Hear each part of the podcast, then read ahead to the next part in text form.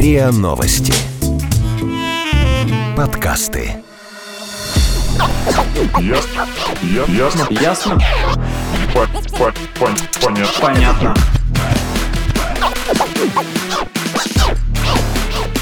Ясно. Понятно. Привет, это подкаст «Ясно-понятно». Здесь мы обсуждаем, спорим и порой все-таки разбираемся в вопросах, которые нас интересуют и волнуют. В студии Ваня Привет. и Ксюша, это я. Всем привет. И в гостях у нас сегодня блогер Саша Митрошина. Привет, Саш. Ваня и Ксюша, привет, спасибо за приглашение. Этот эпизод подготовлен в партнерстве с крупнейшим книжным рекомендательным сервисом LifeLip. И разные неудобные вопросы сегодня задаем с Сашей Митрошиной. Она автор-номинант премии «Выбор читателей», которую организует наш партнер. В список номинантов попадают издания с самым высоким рейтингом по итогам года. При этом рейтинг и победителей определяют не жюри, а читатели, то есть мы с вами. Так что вы можете проголосовать за любимую книгу до 19 декабря на странице премии LifeLip. И у Саши 2 миллиона подписчиков в Инстаграм. И как вы, наверное, уже догадались, сегодня мы будем обсуждать блогеров и блогинг. И еще лет пять назад, наверное, такой профессии вообще не существовало, а теперь, Ну, если вообще считать это профессией, я не знаю. да, такого, это. такого вида деятельности не А. существовало, а теперь каждый из нас хоть на секундочку да задумывается о том, что не стать ли мне блогером? Может быть, я занимаюсь чем-то не тем, и лучше бы мне рассказывать про свою жизнь миллионам подписчиков и Ну, зарабатывать как на рекламе. миллион? У меня 600. Могу им рассказывать. У меня 300.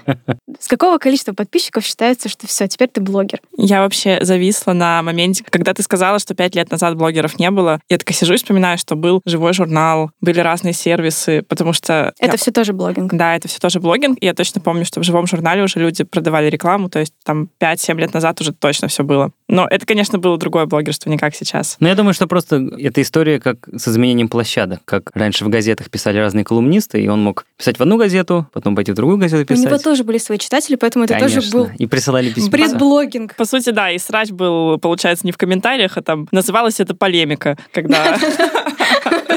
Или политика, да. Да, так что, в принципе, блогинг был всегда, потому что люди, которые хотели высказываться, были всегда. Сейчас с какого момента можно считать себя блогером? Ну, вы, ребят, вполне можете считать себя блогером, если вы о чем-то пишете, потому что вас читает 300 и 600 человек. Вообще-то это очень много. Представьте себе 300 человек рядом 300 с вами. друзей просто. Да, вот если они прямо рядом с вами стоят, это же на самом деле много людей. То есть, по сути, если хотя бы кто-нибудь читает, и ты что-то интересное стараешь, стараешься писать и постить, то это уже блогерство. Оно не так сильно зависит от количества подписчиков, как многие думают. Типа ска- вот 50 тысяч, все, блогер. А с какого мом- в какой момент у тебя произошло вот это вот осмысление, что сначала это какой-то, наверное, проект про личную жизнь, ну, грубо говоря, ну вот, мои фотографии, вот какие-то мои истории, а потом ты поняла, что, наверное, это не только мне теперь интересно, и я могу начать это рассказывать кому-то еще. Ну, так, чтобы это было полноценной историей для общества, для подписчиков в данном случае. Я точно помню, как я села писать свой первый пост. Это прям, было... прям пост. Прям пост, да. То есть я несколько лет, вот как появился Инстаграм, я старалась вести блог, но я не особо понимала, как вообще находить там подписчиков, еще что-то делать. То есть я просто постила фотки, старалась как-то красиво их сделать, пару предложений писала. А потом, года, наверное, три назад это было, тоже осень, я такая сижу и думаю, надо, наверное, написать какой-нибудь большой текст. Я помню, я села и часа два, наверное, писала что-то там про себя, рассказала там, кем я работаю. Чтобы вы понимали, до этого я в Инстаграме писала, например, там про путешествие, типа, я сегодня прилетела там туда-то, и все, и конец Мгм. поста. И тут я села и два часа писала, скинула друзьям, и они такие, да нет, кому это вообще нужно в Инстаграме? Никто вообще не читает в Инстаграме ничего. Инстаграм для фоток. Да, Инстаграм для фоток, сказали мне друзья. Я такая, Ну, с ним согласен. я такая, блин, ну нет, ты все равно выложила, и мне понравилось, я стала еще писать, и продолжилось это как-то. И, конечно же, оказалось, что в Инстаграме не только люди смотрят фотки, оказывается, читать им тоже интересно, и узнавать про автора им интересно. И вот с того момента у меня пошло, наверное, все. Ну, то, то есть я старалась продвигаться, естественно. процесс. Да, это был очень медленный процесс. Я вообще не понимала, как все происходит. Ну, то есть у нас как обычно устроено, что как человек становится каким-то обладателем какой-то профессии. Вот он учится там в университете, получает диплом и такой говорит, вот С этого диплом, момента я с этого момента я становлюсь, да, таким-то вот специалистом. У нас же на блогеров-то не учат, я имею в виду высшее образование. Естественно, здесь Еще такой- бы высшее образование было на блогера. Это было бы супер странно. МГУ, кафедра, ютуба ведения, не знаю. Специальность Телеграм. Пол- полгода? Сколько там обучатный? Да нет, Больше? пять лет специалист. А, Ты окей. что, конечно. Нет, ну Да. там какие-то базовые знания должны быть, там про Павла Дурова, про Да, сначала, сначала два года общее там э, образование, потом выбираешь себе специализацию, курсовую пишешь, Ну диплом. вот смотри, если говорить о том, как стать блогером и, грубо говоря, какие-то теоретические знания, ведь ты написала книгу. Да. В книге у тебя написаны все равно же какие-то основные моменты. Это же не какой-то там колоссальный талмуд, в котором все-все-все разложено по полочкам. Все равно ты же как-то вычленила это все. И по факту это и есть, ну, пособие, как стать блогером. Ну да. Единственное уточнение — это в том, что я пишу в основном про блогерство, которым занимаюсь я сама. То есть я пишу именно про Инстаграм, именно про блоги, которые основаны не на видеоконтенте, там, не на вайнах, не на юморе, не на чем-то еще, а именно на постах и фотках. Вот как я это делаю. Любой может стать блогером? Мне кажется, Таким. да. Вопрос только в том, что не любому человеку нужно блогерство. И не всем это подходит. То есть на самом деле люди склонны преувеличивать все радости от этого занятия. Ну, то есть я не собираюсь сейчас жаловаться, потому что мне это очень нравится. Но на самом деле есть и проблемы. Ты можешь столкнуться с травлей от людей, потому что ты публичная персона. Ты можешь столкнуться с выгоранием, потому что ты будешь стараться как можно лучше вести блог, а тут нет никаких границ, ты в конце концов можешь себя обнаружить там снимающим постоянно просто или пишущим постоянно, или там что-то делающим в блоге постоянно без отдыха. И тут никто тебе не скажет, иди в отпуск или, не знаю, выходных у тебя не будет. Твой блог начинает тобой повелевать. Наверное, это странно вам слышать сейчас со А что, стороны. а что происходит? Ну, как бы, что значит, она начинает тобой повелевать? Ты, Что ты такая, блин, не происходит? буду выкладывать за эту фотку, она не очень зайдет. Или Ну, как это вот нет, не, происходит? со- не совсем в этом дело. Например, если речь идет о сторис, то людям очень нравится смотреть часто за повседневной жизнью и какие-то интересные, если ты делаешь истории, там монтируешь что-то красивое под музыку, придумываешь какие-то прикольчики свои. И это все на самом деле отнимает э, много времени. И если ты постоянно сидишь и думаешь, блин, вот это я могла бы снять сейчас, а вместо этого я сижу и отдыхаю, или, о, вот здесь можно пойти там что-то поделать, там помонтировать. В итоге это иногда может быть там 5-6 часов в день. И это выматывает. И даже сами мысли об этом тоже могут выматывать. Просто о том, что ты не просто занимаешься какими-то делами, а еще и думаешь о том, как бы это еще в сторис снять интересно. И устаешь от этого. Ты Ну, можешь себе позволить, например, день ничего не постить, два дня, неделю ничего не постить? Да, конечно.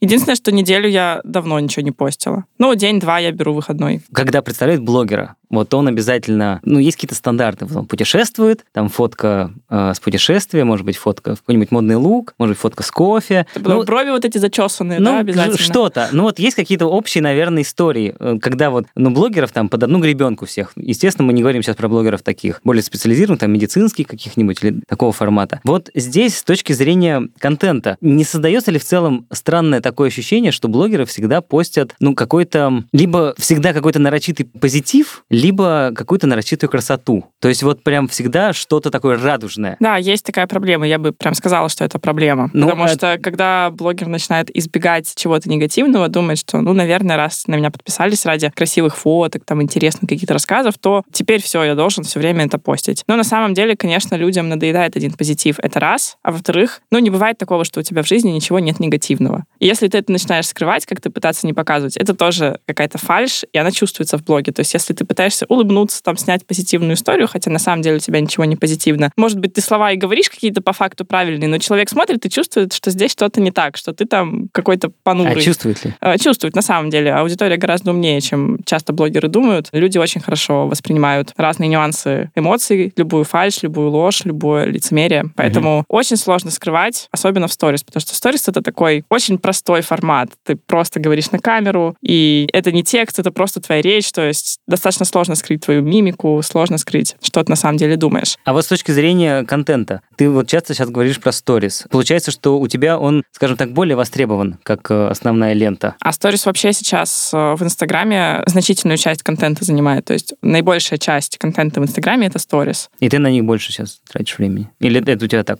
посток поскольку? Ну, я не знаю. Я, я люблю посты, я очень люблю посты. Это прям мое, как вы могли понять. Ну, там потому что, видимо, текст надо да, написать. потому что надо написать текст, а мне нравится писать текст. Но при этом сторис это, ну, это другое. Это как, не знаю. Это очень простой формат, который очень сближает тебя с подписчиком. То есть ты не вылизанный какой-то текст, там, эссе какое-то Мгм. публикуешь, а такой типа «Привет, я позавтракала», ну, условно говоря. Или начинаешь что-то э, снимать другое.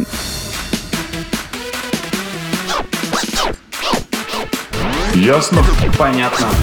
Слушай, а вот ты начала про завтрак. У меня такой, может, странный вопрос, но, как мне кажется, если человек подписывается на блогера, он делает это зачем-то. Он это делает не потому, что ему интересно, как кто-то завтракает чем-то, да, а потому что этот блогер несет какой-то важный, интересный для него контент, который либо дает ему важную информацию, либо какие-то эмоции, мотивирует его, что-то еще. И когда вот блог превращается в историю про то, что я позавтракал, сходил в магазин или в туалет, простите, или что-то еще, насколько это окей. На самом деле это супер окей, потому что помимо того, что на блогеров подписываются ради какой-то пользы или контента по какой-то теме, ты правильно сказала, что люди ищут и эмоции, и mm-hmm. мотивацию. И с этой точки зрения, конечно же, некоторые блоги, которые вот именно подробно показывают, там, я позавтракала, я туда сходила, они становятся неким аналогом реалити-шоу современным. Mm-hmm. То есть человек подписывается и начинает смотреть на жизнь другого человека. И ему это интересно. То есть это может быть от недостатка общения, либо просто от желания там расслабиться, зависнуть. То есть у меня многие знакомые просто сидят там и за завтраком смотрят смотрят сторис. То есть они сами завтракают, смотрят там, что другие люди завтракают, и им это прикольно. То есть им это надо. И часто, наоборот, у них какой-то экспертный контент вызывает скуку, ну, то есть они идут в сторис просто, чтобы расслабиться и потупить. И все это окей. То есть тут разные аудитории нуждаются в разном, и я даже экспертным блогерам рекомендую что-то личное показывать, потому что только полезный контент, он вызывает в итоге скуку, даже если он супер, прям четкий, грамотный, полезный и так далее. Если за полезным контентом не видишь человека, что это за человек? Интересно же, реально, если спикер, эксперт интересный, то иногда хочется узнать, и что он на завтрак съел. Ты можешь знать заранее, что вот это я сейчас покажу, и это все стопудово посмотрят, это будет круто и интересно, или это я не буду выкладывать, потому что, ну, блин, навряд ли кто-то... На этот вопрос у меня два ответа есть. Во-первых, нет, заранее ты никогда не знаешь. То есть э, Инстаграм — это эксперимент.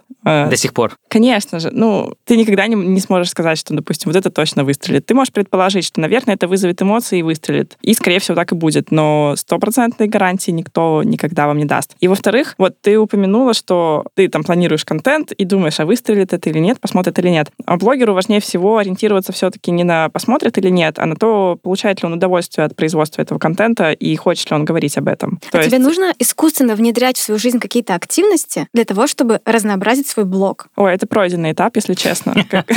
Поеду кататься на лошадях. Поэтому я накачалась. Ну, по факту, как бы смешно или глупо это не звучало, но на самом деле я так делала. И это такое некое подчинение жизни блогу. Ну, на самом деле, не совсем здоровая ситуация, потому что, опять-таки, она тебя повергает в состояние постоянной тревожности и отсутствие каких-то личных границ между тобой и блогом. И блог стоит как будто выше, чем ты сама. Но сейчас я скорее в той позиции, когда я просто живу своей жизнью и что-то показываю из этой жизни в блоге. Потому что супер важно для блогера иметь разделение между блогом и жизнью. Необходимо иметь личное пространство, то есть что-то, что ты не показываешь, или чувствовать вообще свое право не показывать, потому что я даже в какой-то момент чувствовала вину, что я, допустим, что-то не снимаю. Как будто я недостаточно вкладываюсь в блог. Я понятно объясняю? А ты рассматриваешь это, ты так говоришь, как будто это твоя маленькая ферма. Типа, это мой блог, о, это мои подписчики, сейчас я вас покормлю. Ну, как-то так. Нет? Как нет, если смотришь? честно, нет. Так я не рассматривала. Но мне нравится эта метафора.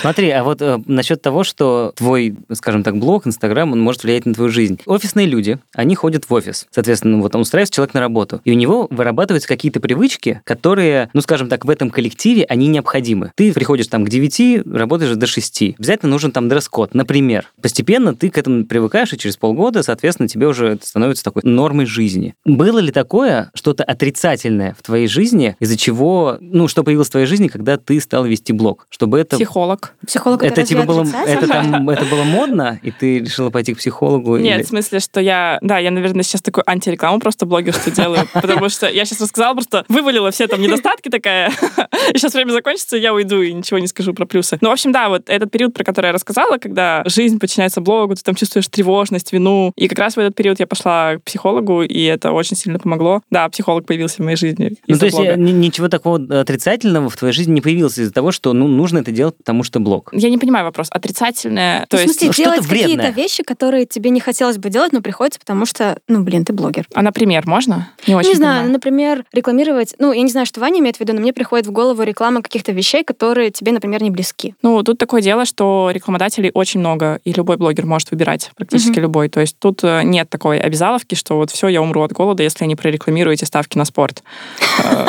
Поэтому на самом деле любой адекватный блогер, любой блогер с совестью и с чувством ответственности, он отбирает рекламу, и нет никаких там... Ну, может быть, какая-то крайняя ситуация, когда срочно там нужны деньги, кто-то что-то и прорекламирует. Ну, или просто у человека, допустим, нет понятия ответственности, он думает, что аудитория сама там разберется, чему верить, чему нет, и рекламирует что-то просто ради денег. Ну, или вот такой антипример. Есть история модная, скажем так, ЗОЖ. Ну, ЗОЖ, она модная. А вот э, я, например, этот ЗОЖ в гробу видал, грубо говоря. Я вот не хочу заниматься ЗОЖ. Я хочу пить винцо, какие-то другие вредные привычки. И мне, ну, для того, чтобы, скажем так, быть на волне этого всего, всех этих историй, не отставать от э, там вот этих вот там выставок в гараже про экологию, ну, чтобы быть как-то вот в этой тусовке, мне тоже необходимо быть ЗОЖ. А я вот не хочу. Но все равно приходится. Вот такого, такого рода пример, чтобы ты как-то внутри себя изменяла ради не самых, наверное, интересных целей. Ну, возможно, были у меня какие-то такие попытки в жизни, но в итоге, конечно же, если ты занимаешься самонасилием, то, как правило, лично я начинаю внутренне бунтовать против этого. То есть даже если я, например, думаю, если я правильно тебя поняла, то есть, допустим, пойти куда-то там на тусовку ради связи, там, ну, что-то такое, говоря. да? Ну да, в общем, там, ты- потому что блок обязывает. Да, ты раз себя заставишь, два себя заставишь, потом ты просто с кровати не встанешь.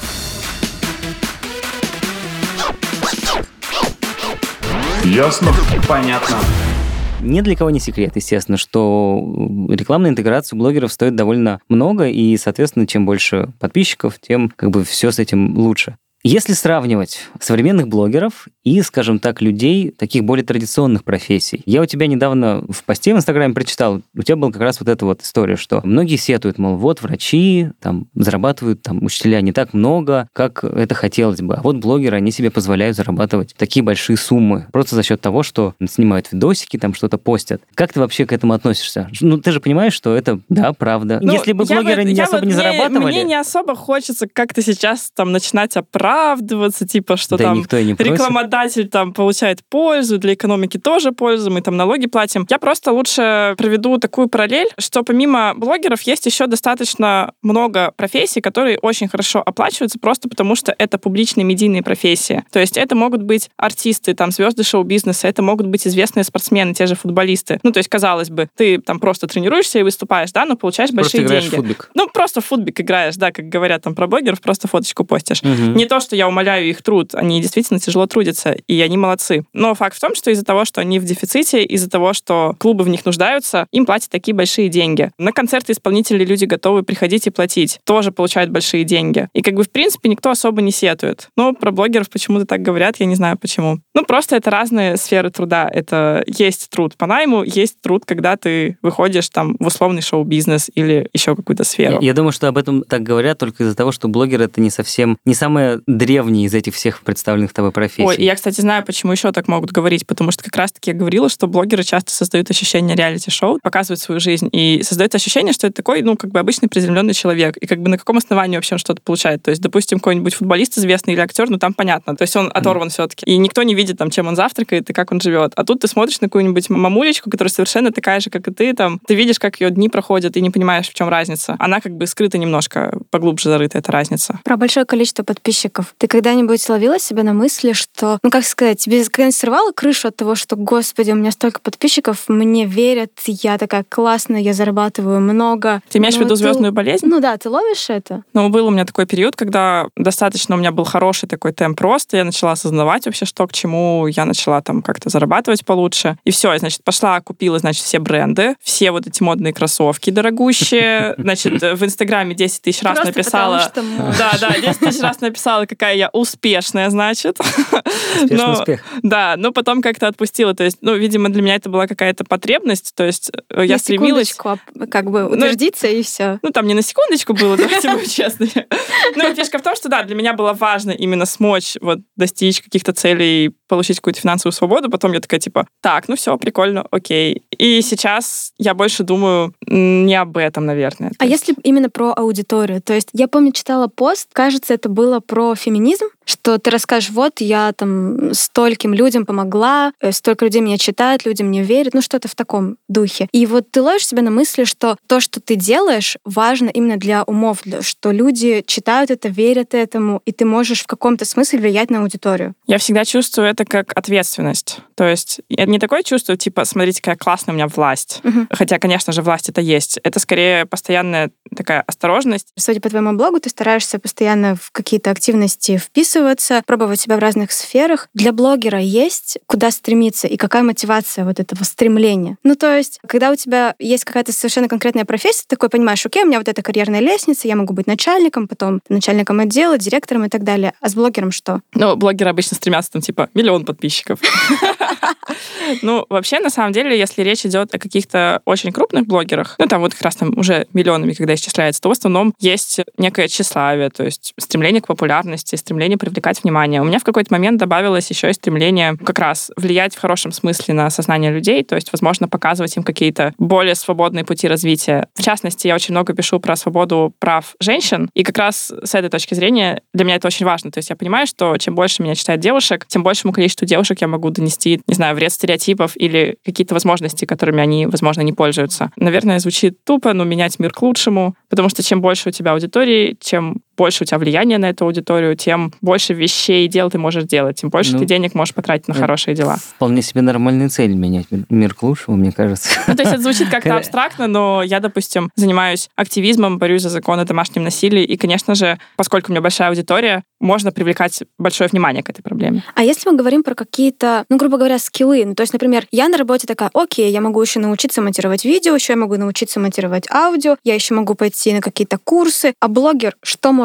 еще делать? Ну, у блогера на самом деле есть э, достаточно большой объем вообще компетенций, которые он может улучшать. То есть он может лучше писать тексты, он может лучше делать фотки. Это прям там настолько бесконечность большая, что даже не знаю. Опять-таки видео, монтаж видео и все, что связано с производством контента, тоже туда, потому что и сторис, и посты — это видео тоже. Также, если блогер занимается рекламой или продает что-то, то какие-то маркетинговые компетенции тоже ему подойдут. Хорошо, ты знаешь, что ты можешь это делать, но есть ли в этом какой-то смысл, если ты понимаешь, что у тебя, окей, там 1,9 МЛН подписчиков, и от того, что у тебя будет 1,9 или 2,0, ну, тебе нет, нет никакой разницы на самом деле. Ну, то есть какой у тебя стимул в итоге этим заниматься? Мне просто нравится вести блог. Смотри, ну, в смысле, если- мне нравится, чтобы он выглядел, как мне нравится. Хотя, ну, если говорим, допустим, про визуал, про картинки, то на самом деле не так уж сильно и значим визуал, как многие думают. То есть, да, все должно быть более-менее прилично, аккуратно, понятно, как выглядит автор. Но, допустим, мой уровень замороченности по этой теме, он совершенно не связан с реальной потребностью в этом. То есть это просто исключительно мое эстетическое желание и моя платформа для самовыражения и творчества. То, как я там делаю фотки, обрабатываю и сочетаю их между собой. То есть объективно аудитория бы и так читала, даже если бы у меня и не так было. В блогерстве ты можешь найти несколько творческих занятий, в которых ты будешь развиваться. То есть мне, например, нравится писать тексты. И когда я пишу тексты, я это не только делаю, потому что так надо написать текст, потому что надо в блог что-то выложить, а просто потому что я... Мне очень нравится чувство, когда ты написала текст, и ты понимаешь, что ты сказала все, что хотела, и уложилась, и тебе нравится структура, и ты так перечитываешь и думаешь, я сделал.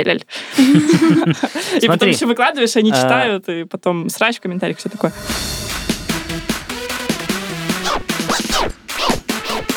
Ясно? Понятно. Сейчас же над твоим блогом и вообще над тем, чем ты занимаешься, ты занимаешься не одна? У тебя же некоторый штат людей. В там, свои года ты сейчас руководишь, ну, скажем так, небольшой фирмой по созданию... Вообще-то я на самом деле руковожу... Вообще-то у меня ООО, и я генеральный директор. Ну, насколько она большая? Хорошо. Э, Ты руководишь ООО, и как генеральный директор, скажи, этому ведь тоже не учат. То есть ты начала вести блог, и потом постепенно он вырос в фирму, где Ну, ты... можно я тебя поправлю, извини, что перебиваю. У меня штат сотрудников не в блоге. То есть блогом, по сути, я занимаюсь сама. Это моя Мгм. Творческая деятельность. У меня штат сотрудников в бизнесе. То есть, да, у меня есть помощница, которая ведет календарь рекламы, Мгм. и, пожалуй, это, наверное, единственный человек, который у меня сейчас работает именно над блогом. И то это как бы не совсем прямая работа. То есть все, что касается контента, я делаю сама. Мгм. Также у меня есть просто условная там ассистентка и люди, которые занимаются бизнес-проектами моими. То есть нельзя сказать, что у меня есть команда в блоге. Блог от команды не так уж сильно зависит. То есть, по сути, блогеру, ну, как правило, если там продакшн не какой-то сильно сложный, нужно буквально пара помощников. Ну, если, допустим, есть какие-то пожелания, то есть некоторые блогеры трудно справляются с визуалом, они нанимают фотографов или там продюсеров по съемкам, которые их фоткают, обрабатывают, потом составляют ленту. То есть это можно делегировать. У некоторых сложности с текстами, и есть такая, допустим, форма работы, когда блогер голосовыми наговаривает какие-то вещи, и копирайтер это уже в текст оформляет. А, есть гострайтеры свои, да? Да, вот есть, есть такое. Есть монтажеры там для сторис или для постов. Но в целом, опять-таки, все-таки блогер — это ключевая фигура в блоге, и особо там не делегируешь ничего. Смотрела «Бегущий по лезвию»? Нет. Там мир он находится, скажем так, в пространстве после тотального блэкаута, так называемого, когда отключилось электричество и удалились все-все-все цифровые данные, которые были вот до определенного момента. Вот если сейчас, ну вот, пока мы записываем этот подкаст, так произойдет. Мы зря записывали? Нет, мы записываем на кассету, мы потом карандашом отмотаем, все нормально будет. Все электронное, весь интернет, все, все уничтожится. Сможешь ли ты ну, как бы так, нормально существовать без э, своего блога. Тут такой вопрос, что если такое произойдет, то у нас в целом общество очень сильно поменяется. То есть тут не только, не только блогеры пострадают, у нас вся экономика, блин, рухнет, потому ну, что у нас, это... огром... у нас все завязано на электронике. И мне сложно предполагать, то есть если бы, допустим, вот только блогерство исчезло, еще можно было бы как-то пофантазировать, чем бы я занималась. Но, по сути, если пропадет все электронное, то пропадут профессии, на которые я училась, потому что у меня образование журналиста, я работала на радио, потом я на продюсера отучилась. Тоже на ТВ и радио, как бы уже это не будет иметь смысл. Ну смотри, и жур... мы начнем заниматься хозяйством.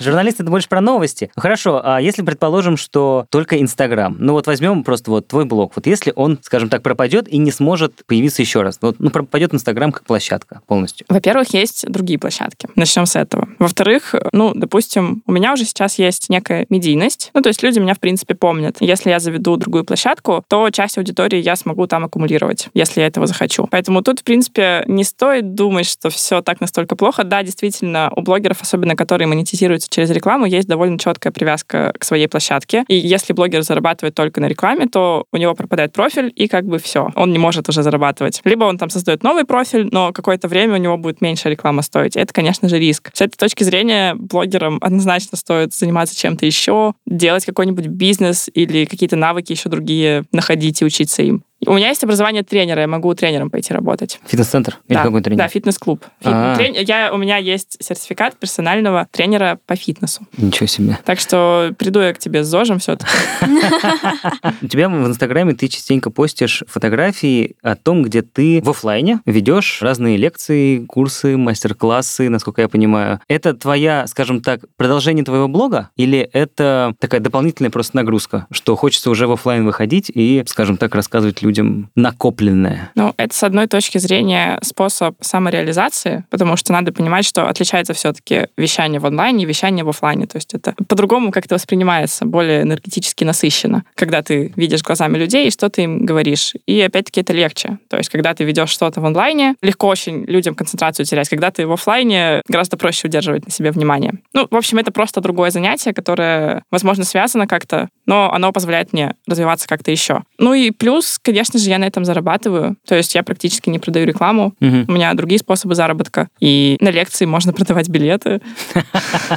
Можно, продавать напитки еще на лекции. Можно там книжки свои принести и тоже продать. В общем, много чего продать можно. К вопросу о книге. Смотри, если ее прочитать, можно ли сразу стать блогером? Или это ну как, больше... ну как сразу? Если прочитать эту книжку, а это книжка для новичков, которые хотят понять, вот как стать блогером пошагово. Вот сделать первое, второе, третье, четвертое. То ты определенно поймешь, что надо делать. И какие ресурсы у тебя это потребует. Там, сколько времени, сколько сил тебе надо вложить, там, сколько денег. Ну, там расписаны возможности и платного, и бесплатного продвижения, конечно же. Ну, в общем, примерно в голове у тебя составится план. Плюс я добавила туда задание каждой главе, которое ты выполняешь, и, например, в одной главе ты придумываешь себе шапку профиля, во второй придумываешь, о чем писать. Ну, там так составлено, чтобы это было довольно просто придумать, а не так, что садишься и начинаешь просто так, что за блок я буду вести. И получится, что если ты прочитаешь книжку более-менее внимательно, там, хотя бы пару заданий сделаешь, то ты поймешь, что надо дальше делать, чтобы быть блогером. И если ты это продолжишь, то, конечно же, станешь. Но а опять-таки может так оказаться, что это тебе не будет особо интересно. Но тут как и с любым занятием. Пока не попробуешь, не узнаешь. Смотри, есть такая умная мысль, что она сейчас не, не про твою книгу, просто она мысль такая с книгой связана, что нужно написать книгу, когда ты не можешь ее не написать. Ну, то есть, когда она вот из тебя выходит уже. Вот с точки зрения блогинга, нет ли здесь такого же, что человек должен об этом задуматься и может впоследствии стать блогером, только если он не может этого не делать. Тут я скорее соглашусь с тобой, потому что если мы начинаем писать о чем-то, что нас не волнует на самом деле, просто мы таки смотрим и думаем, ага, ага, там Митрошина продает рекламу дорого, я тоже хочу. И вообще, чем я хуже? Ну, условно говоря. Это не значит, там, что я лучше или кто-то, кто-то хуже. Это значит просто, что люди иногда смотрят на блогеров и думают, что это вот самый крутой путь развития. И начинают писать просто вот по стандарту, не знаю, блогерскому какому-то, по шаблону. Но их это не прет, их не волнуют на самом деле эти вопросы. И, они... и это тоже чувствуется, опять-таки, к тому, что мы вначале говорили. Работать на самом деле то, что у тебя у самого вызывает эмоциональную, эмоциональную реакцию. Ну, Поэтому скажи, и это работать со можно- своим нервом. И можно, можно сказать, да, что если ты можешь не писать о чем-то в блоге, то не пиши. А вот у тебя в книге, э, у нас же, ну, как бы нервы-то разные у всех, у всех разные темы. Это, скажем так, универсальная история? Или это просто история, я имею в виду по становлению блогерства и блогера, скажем так? Или она исключительно на твоем опыте полностью создана, что вот для того, чтобы сделать блог как у меня, то вот книга. Э, Тут и да, и нет. С одной стороны, я действительно рассматриваю блогерство мое, то есть мой формат, когда есть фотки, есть тексты, есть сторис, там нет условно видео, еще чего-то. С другой стороны, советы универсальные. То есть, по сути, механизмы продвижения, они не только для разных типов блогеров одинаковые, более-менее, они вообще, в принципе, в медиа одинаково работают. И тут не надо думать, что именно вот там для блога, не знаю, на тему материнства надо вот именно вот все по-другому делать. Нет. Но наверняка же... Ну, есть, естественно, есть. есть. фишечки, есть какие-то нюансы, э, но, опять-таки, как правило, не знаю, их достаточно понять, просто понаблюдав за блогером в определенной нише. Смотри, а у тебя были в жизни когда-нибудь примеры, я имею в виду, что ты видела? Ты же наверняка следишь тоже за какими-то блогерами, которые тоже миллионники, или, может быть, просто популярные, которые делают вообще все не так, как у тебя в книге написано, вообще мимо всех правил. Но все равно люди и читают, и смотрят. Хм, надо подумать. Ну, есть блоги с другими форматами вообще, то есть у которых другой контент. Не знаю, например, вообще нет текста, только видео, или нет вообще серьезных тем, только юмор, например. Ага. И то все равно я вижу, что они делают тот же взаимный пиар. Они точно так же заказывают рекламу. Может быть, они немножко еще по-другому продвигаются, потому что видео, например, попадают в топ. Или видео, например, репостят паблики, и это тоже трафик. Но в целом я не могу сказать, что кардинально какое-то есть различие. Есть э, просто разные блогеры с разным подходом. То есть кто-то супер открыт, кто-то закрыт, кто-то там более такой загадочный. И это работает на разную аудиторию. То есть не бывает там никому не нужных блогеров, бывает несоответствие блогера и аудитории скорее. А как тебе кажется, твоя книга на какую аудиторию рассчитана? Просто я смотрела в сохраненных сторис, кто дает отзывы на книги, и мне показалось, что по большей части это девочки, ну, до 15. Это такие прям реально молодое поколение, которое мы сейчас будем блогерами. Я хочу стать блогером, когда вырасту. Но у меня в основном аудитория, которая покупает книгу от 18 до 25. Мгм. Ко мне подходят периодически совсем взрослые люди и говорят, что вот там мне 45, я купила книжку, буду блогером. Но в основном, да, это, это молодое поколение. Не могу сказать, что это сильно до 18. Естественно, они есть. Ну вот 18-25, скорее всего, это мои девочки. Мне 45, я купила книжку, читаем с дочкой. Ну, между прочим, э, такое бывает, да, почему-то. А ты сама купила свою книгу по традиции? А надо было? А ну это же так всегда, правила дебюта. Приходишь в книжный, покупаешь свою Я книгу. пришла в книжник, когда была презентация. Они уже были раскуплены. Да, уже кто-то купил. Ну, не все были раскуплены, но, в общем, первые мне не удалось быть. И пришлось просто идти и просить свой авторский экземпляр. Потом я заказала себе много книг, потому что у издательства как-то не допросишься, там все сложно. Ну да. И у меня теперь лежит дома куча моих книг. Такой просто апофеоз тщеславия. На самом деле я их дарю просто друзьям, вы не По- подумайте. Приходят гости, я просто дарю книжку. Поджимая ими стол, стулья, са- сажусь на них, там когда при этом, да, режу на них там ягоды, фрукты. Вытираю слезы книгами. Не Ну. будем продолжать аналогии.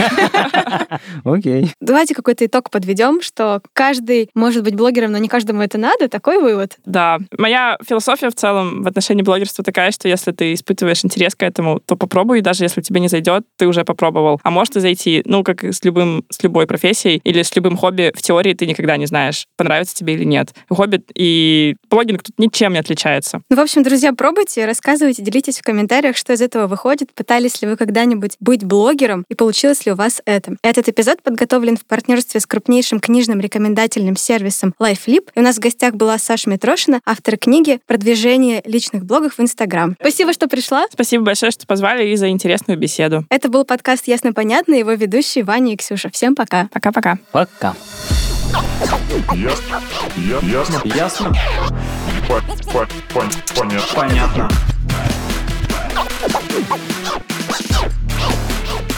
Ясно. Понятно. Подписывайтесь на подкаст на сайте ria.ru в приложениях подкаст с Web Store и Google Play. Комментируйте и делитесь с друзьями.